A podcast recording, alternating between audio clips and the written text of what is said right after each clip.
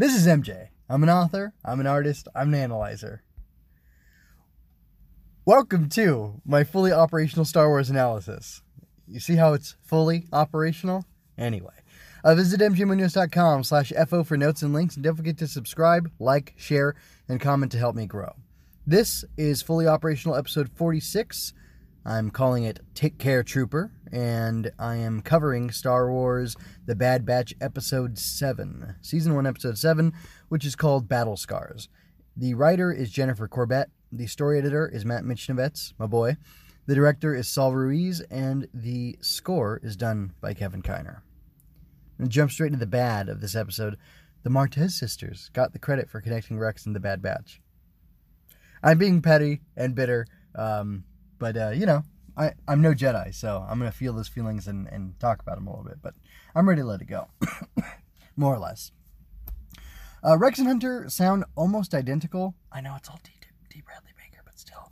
Uh, I think they're putting too much on Baker. Uh, give that man a rest. Um, or just, it's, it's, it's too much. And I, I'm kind of being nitpicky because there was a lot of good in this episode, and I ranked it really high. But uh, I just thought I had to represent actual, you know, negative stuff, so. There we go. Moving on to the good. Seeing Wrecker earnestly deadly was a lot of fun. It was like a horror movie seeing him turn on the crew. Uh, it was very well played. And then those Scrap Planet Patrol guys have a great look, especially for being glorified garbage men. So that was pretty cool. Uh, moving into the uh, the deep section, the deep end of this uh, analysis. Uh, the idea Rex shares with Hunter that the Republic still exists is interesting to me. The Sith coup changed the Republic to Empire with thunderous applause, but that doesn't mean that most people actually want the Empire as opposed to the Republic. Palpatine promised them safety and security through the might of the Empire. It isn't wrong for people to want that, necessarily. The Republic was riddled with corruption, but the Empire is despotic and tyrannical. No one chooses to be born. The circumstances of your lot are out of your control, and you have to choose what you do with what you are given. The right thing to do is to act morally. What do you do when you are born into an immoral world? What do you do when your world abandons morality for the sake of security? Do you rebel against that? Do you stand in opposition to that world? If you do, are you just disturbing the peace, or are you fighting for true peace? Is Empire or Republic an attitude, mindset, or spirit? Anyway, all that was sparked by that. Um, and I, I have a question basically inspired by that, and I'll, I'll go over that. Uh, speculation. Uh, we'll see the Bad Batch called in to a mission uh, by Rex, but it'll probably be in the next season. The pacing of the show makes me feel like they can tell a lot more stories with this crew, and I think it will uh, keep working too. I've really enjoyed the show so far. Um, I heard some people say, oh, we need to get four episode arcs. We need to get this. I don't think we necessarily need to. I think we need to let the show do whatever the show's going to do. Uh, whether that be, you know, single episodes, two-parters, three-parters, four-parters, whatever, maybe a mix of all of them. Um, I think the storytelling has been really good so far, and I'm really interested in what exactly is going on. So uh, I don't really feel strongly either way. And at first, I was thinking uh, that this show is so good, it should just be one self-contained season worth of storytelling. But, uh, you know, I think I'm wrong. I think I'm wrong about that. I think it's good enough that it can support a lot more, and we can get a lot more depth out of these characters. So I say run for two, three, four, six, seven, whatever. How many seasons you need to? Uh, just keep the Clone Wars going. No, that's not what I mean. But uh, sincerely, yeah, I, I'd be okay with the Bad Batch going for at least a second season. I, I feel like they can definitely do that. Uh, but then again, if they make it just one solid, beautiful season, that'd be okay too. All right, so moving on to the questions. Uh, first question, how do you feel about the Bad Batch's shifting priorities? Should they just focus on keeping Omega safe, or do they need to join the rebellion already? Kind of in the spirit of that, but maybe not really. Another question is, is the Republic really gone? Does it still exist, even if, even in these early days of the Empire? If so, how, and what does that mean? So I'm going to let you know I gave this episode a score of four out of five. Uh, Star Wars The Bad Batch one oh seven, Battle Scars, was a lot of fun. I love being thrown into the tail end of a mission every now and then, so that was a lot of fun. Uh, the Wrecker Gone Rogue stuff was thrilling. Aside from that, uh, Hunter coming to terms with the fact that he has to decide what they are going to do with their lives is interesting. My favorite part of how that was handled is probably the fact that Rex is giving them time and space and isn't pressuring them to join the rebellion. I don't even know if there's officially a rebellion yet or not. Anyway, uh, he loves and cares for his brothers, even if he is willing to kill them, and he wants them to be okay. And that's not contradictory. He wants them to be okay. He was willing to kill them. You saw that in the bar when he was reaching for his gun. Omega noticed it, and I don't know, Hunter and maybe Wrecker too. Uh, everybody noticed that he was going for his gun when he heard about Wrecker still having his chip, or a lot of them still having their chips. Um, and, you know, he had to kill his brothers before. Uh, you know, we saw that in Clone Wars Season seven. So, um, it's not that shocking, you know. Um, but you can have both things be true. You can have the fact that he's willing to kill them and the fact that he wants them to be okay. Because, you know, once they're under the control of the chip, what can you do? It's very complicated. Anyway, um, so, so he knows and respects that they've been through a lot and wants to see them taken care of. That kind of makes for a love versus duty conflict that I find interesting applied to this situation. So, will he do his duty and mow down his brothers, or, you know, fight for the rebellion or whatever, or will he, you know, out of love for them and care for them, let them go and, you know, not join the fight and not be part of the rebellion because, you know, they've had enough? I think it's an interesting conflict because they were bred to be soldiers and they don't need to keep doing that, especially now that the Republic is gone, the Empire is there. But then again, uh, maybe for the love of the Republic and for the ideas that that stood for, you would continue fighting. And it's a... Uh, It's not an easy to discern situation. You can make, um, there's valid points on either side to abandon the fight or to stay in the fight. So uh, I really like, I really like the nuance there. All right, so I'll go ahead and answer those questions that I asked. How do I feel about the Bad Batch's shifting priority? Should they just focus on keeping Omega safe, or do they need to join the rebellion already? Um, well, I mean, kind of leading into, or you know, what I was just saying, I don't necessarily feel like they need to join the rebellion. Um, they're a small group of guys, uh, but the Empire's evil, they must resist them, resist, resist, resist, okay, hold on, hold on. You need to take care of you and yours, and, uh, like, at this stage, what are they supposed to do, just go around blowing up Imperial citizens? Uh, I mean, there needs to be a plan of attack, and, uh, I don't know if, uh, yeah, I, this, this might all be too difficult to unpack, but I'm okay with them for now, uh, just taking care of Omega and making sure she's safe and just kind of surviving. But I would like to see them uh, do it morally, um, like was brought up in the episode, in the context of the episode. And this is all kind of going back also to why the episode was so good, is that, uh, you know, you don't know what this, you know, they intercepted this reptile, right, in the beginning of the episode. And, uh, you know, it's either going to be someone's pet, or it's going to be food, or it's something else, right? Um... And if it's just an animal, like a cow or a chicken or something, well, it's someone's right to keep that as a pet or eat it, you know? Um, if it's their property and if it was stolen from them, then, you know, having it intercepted isn't a bad thing. But Sid doesn't care. She's so immoral, amoral, uh, yeah, not immoral. She's amoral. She doesn't care uh, as long as she's getting money. So um, is that somebody you necessarily want to work for? I don't think so. Uh, you know, money's important. Money is necessary. But, like, what you do for money matters. So... if they're just earning a living to keep, um, to keep Omega safe, that makes sense. They can't really be bounty hunters. Maybe they could hire themselves out as mercenaries, or um, again, like Burn Notice, uh, you know, Leverage. Uh, I don't know what other shows. Um, you know, Angel, a small group of experts who can help people deal with their problems. They can, you know, help the helpless, so to speak, but who who happen to have credits. Um, they could do that kind of stuff, but I don't know that that's what they're going to do.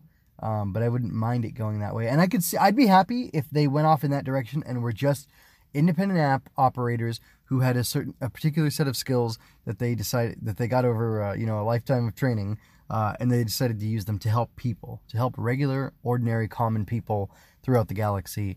And, um, that would be a fun show for me. I would dig that. There does need to be an overarching threat or overarching threat or, or, you know, arc to each season. Um, Both internal and external. I think the internal ones are there, but the external would be, you know, uh, their bro, uh, Crosshair coming after them, Tarkin coming after them, and et cetera, et cetera. You, you, you get the external stakes. But, uh, you know, those are there already, regardless of if they lean into being a rebellion or, or, you know, becoming part of the rebellion, or if they're just independent operators who are doing their own thing, helping common people. Next question. Uh... Is the Republic really gone? Does it still exist even in the early days of Empire? If so, how does it... I mean, I wanted to add on to this. Maybe I will um, in the text version of this, uh, does the Republic still only exist because it's so early in the days of the Empire? After one year, five years, ten years, does the Republic die officially and it just becomes the Empire? Uh, and again, if so, how and what does that mean? So I'm going to say that, kind of like I alluded to in the uh, the deep section earlier, uh, I don't think Republic is... I don't think Republic and Empire are things. I think they're ideologies. I think they're uh, states of mind. I think they are spirits. Um, the spirit of the Empire, because, I mean, again, going back to kind of what I said earlier in my, my uh, pondering uh, in the deep section, in the deep end of the uh, of the analysis, uh, you can have, you know, you can be born somewhere, and uh, there are worlds, probably imperial worlds, where everything seems fine, and everybody is prosperous, and everything is good, and people are able to, you know, live honorable lives where they do good, honest work, and um, are kind to people and help others, even help people in need. Um, but then there are the worlds that the Empire strip mines, where they completely pollute the planet's surface and uh, basically turn it from a living, thriving planet full of people to a dead planet, either full of slaves, well, full of slaves, whether they be Wookiee slaves or, you know, criminal slaves of different sentient beings, or if they turn the inhabitants of that planet into slaves um, and demand that they produce a certain amount of uh, material per, you know, per week, per month, per year, whatever. Um, you know, that's definitely a circumstance, but it's not like those sorts of things kind of weren't happening in the Republic anyway. So my point is, it is a state of mind, and I think that, like, what Rex means is that the rebellion, um, this spirit of rebellion uh, is there, and it can help to restore the Republic and kind of get rid of the Empire. But really, I mean, the Empire is inside of you. If you're willing to, and again, I, I know, that, well, the Republic or the Empire is inside of you. It's it's not a thing. And ultimately, like, uh, there's this, uh, there's this uh, guy I listen to, Brian McClanahan. Uh, he talks about the fact that, like, if, you know, things go crazy uh, with government, like, where does it affect you most? Is it, you know, in the White House if things are bad, it hurts you? Is it in uh, Congress they're bad? If things are bad, it hurts you. If in your state capital things are bad, it hurts you. No. Uh, down at the local level, your city, your town, your uh, county, the rules set by the people in charge of those things make things either good or bad for you. Now, honestly, I can't think of why I'm thinking that. Oh, but because it's the people around you. It's the people in your immediate vicinity who um, have the effect on you, the, the biggest effect on you. So it kind of matters what you're around. And even in a place like the United States where there's, you know, various uh, ideologies and whatnot, uh, depending on the area that you're in, there's more or less freedom, there's more or less safety, more or less safety. And I, I don't mean um, laws to enforce safety, I mean actual safety. There are, like, uh, Irvine in Southern California, I think it has, like, you know, it had, like, one murder um, a year, uh, a few years in a row or something, versus, you know, uh, Oakland or uh, Chicago has, you know, hundreds of murders a year, I think, is the t- statistic. At least, you know, it's more than a dozen a year, um, which is very sad. And even um, my town where I live, uh, I have, uh, like, police report type stuff coming on my phone sometimes. Um, there's a thing called Nixel you can look at. I think it's local for, like, county or whatever. Anyway, um, and I'll see, like, oh, there was a, you know, stabbing here, there was a hit and run, there was a whatever. Um, and there's, like, murders every now and then in my small town. In fact, there's this place that we would drive by. We never really went because uh, my life circum- circumstances uh, make it so I can't go to a uh, this sort of establishment regularly. Re- well, yeah, regularly.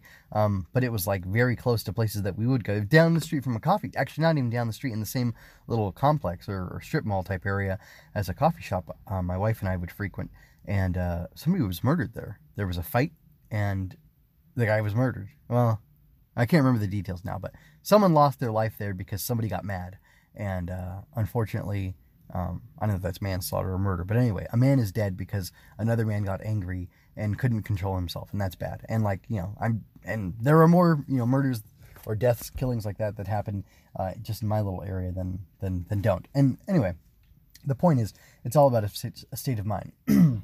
I think if all people were um, moral, you could have an empire that wasn't uh, strip mining. Um, I, and I think that's the basic difference between the empire and the republic, is that there's this morality, there's this um, not self-control necessarily, but like a self-reliance and a willingness to um, take matters into your own hands and see that the right thing is done, versus the empire's like, ah, oh, well, the empire's going to take care of it. Don't worry, the empire's taking care of you, versus the republic. That was a struggle that they're like, hey, we need the republic to come in here and help these people and do these things. Well, okay, let's say the slave market on Tatooine. Why do there have to be slaves on Tatooine? Why does the republic have to come in and stop the slaves? Why can't the citizens of Tatooine refuse to deal in slavery? There's actually a town down in Mexico where they had a bunch of um, cartel people coming, and they weren't doing drug cartel stuff. They'd shifted away from that. They were actually um, doing like black market. And I don't know if you know about this, but like the Italian mob Um, would sell, or was selling even, I think recently, uh, counterfeit goods, black market, or not black market, but counterfeit goods. Like they were sending olive oil to the United States, and it was like partly olive oil, and then it was cut with like, you know, canola oil or whatever. It was crap. Um, and one way you could test that out is like you could freeze it, and because there's so much water in it, or, or so much whatever in it, that it would actually freeze. Oil isn't supposed to freeze like that in a freezer, I mean, standard commercial freezer. I'm sure, you know, on Pluto it would freeze, but then anything would, wouldn't it? Anyway, um, don't check, don't, you know, check my science on that, um, because I could be wrong about that. But there is something about, uh, even just a few years back, uh, there was all this fraudulent oil coming in from Italy due to mob-type activity. So, um, people don't have to allow that. Uh, there were probably other reasons why that black market had, um, or gray market maybe, had uh, popped up, and there are ways to like protect around that. But I'm just saying, um, like people were calling in for the republic to, to do that, and it's possible the people on Tatooine could have, you know, could have stopped that. Um, the Zygerian slavers only were selling slaves because they have a market for slaves. So if people were moral enough to reject the idea of slavery, there wouldn't be slavery, because those Zygerians would be wasting. Like, we captured all these people, we fed them for so long, we whipped them, we did all that. No one wants to buy them. What are we going to do? Let's quit. Let's do something else. Um, maybe we can, uh, you know, offer, you know, a, a servant service where we connect people with people who want to work for money or whatever. Anyway, I'm getting off into all sorts of crazy tangents. Um, but yeah, I really do think maybe the republic exists, and maybe it's just that always, it's always that state of mind of, I'm going to take accountability. I'm going to take responsibility. I'm going to be moral even when other people aren't. And I'm going to, you know, do these things and act in this way. And, uh, I wouldn't explicitly say that abdicating your responsibility is the definition of empire, but I think if the people are abdicating their responsibility, it certainly makes an empire more powerful, because when you're always pointing to the cops to tell them to go take care of your problems for you with your neighbors or whatever, you're just building up that power of the state and yielding more to them. And when you give your power away to somebody else, you don't have it anymore. You have to take it back from them. But if you, for generations, have a system where everyone's just throwing their power at somebody else so that they can deal with their problems for them, then ultimately that leads to, I mean, you're giving up your power, you're giving up your, your autonomy, you're giving up yourself, you're kind of enslaving yourself to the empire. And uh, I don't know, I think it's kind of interesting. Anyway, I'm going to go ahead and get out of here. Uh, thank you so much for your time and attention. I've gone way over time of what I wanted to spend on this episode, uh, but I enjoyed it. Um, I mean, that's how good this episode was. It got me to... to enjoy it on a very base level. It was a simple episode, but cool stuff happened in it, and then I got to get all deep and philosophical uh, thinking about it and talking about it. So anyway, um, check out m g windows dot com for all my other fully operational Star Wars analyses. Uh, there's lots of stuff there. I've covered uh, Clone Wars Season seven, I've covered, covered uh, Mandalorian one and two, Season one and two, of course. Um, lots of other Star Wars stuff there. And uh, I have other, I have comic reviews on Swinging Through Comics. I have Tokusatsu, which is Japanese live-action superhero stuff that I've been covering, um, and that also kind of extends to anime, and uh, anyway, I've got a lot of stuff over at m g minutes dot com. Look for the podcast tab. You can also check out uh, Ava and the Glowbug, which is a great little uh, short story I've written about a little girl trying to overcome fear and darkness with the power of uh, hope, or courage, and uh, maybe a little magical light. So anyway, you can check that out. I would really appreciate that. Uh, also, check out at the bottom of the show notes the uh, the link to the uh, designs that I have, Redbubble. I have this cool one inspired by E K Johnston's uh, Queen Shadow. It says, "My hands are yours," and it's got like the it's got these hands, and it's got like the Amidala lip stick and like cheek dot thing. It's really cool. I think it's really cool. If I hadn't made it, I would have bought it from somebody, I think, and you know, got it on a mug or a shirt or whatever. Very cool stuff. Uh, there's that, and then there's one um, kind of uh, a Luke one um, based on a line from uh, the Rise of Kylo Ren comic, and uh, there's also a Ride the Storm patch if you're into the High Republic and the uh, the Nihil. So anyway, you can check out all that stuff there. I'll be adding more designs uh, as they come up. So anyway, until next time, folks, uh, take care. This is M J leaving you with peace and blessings.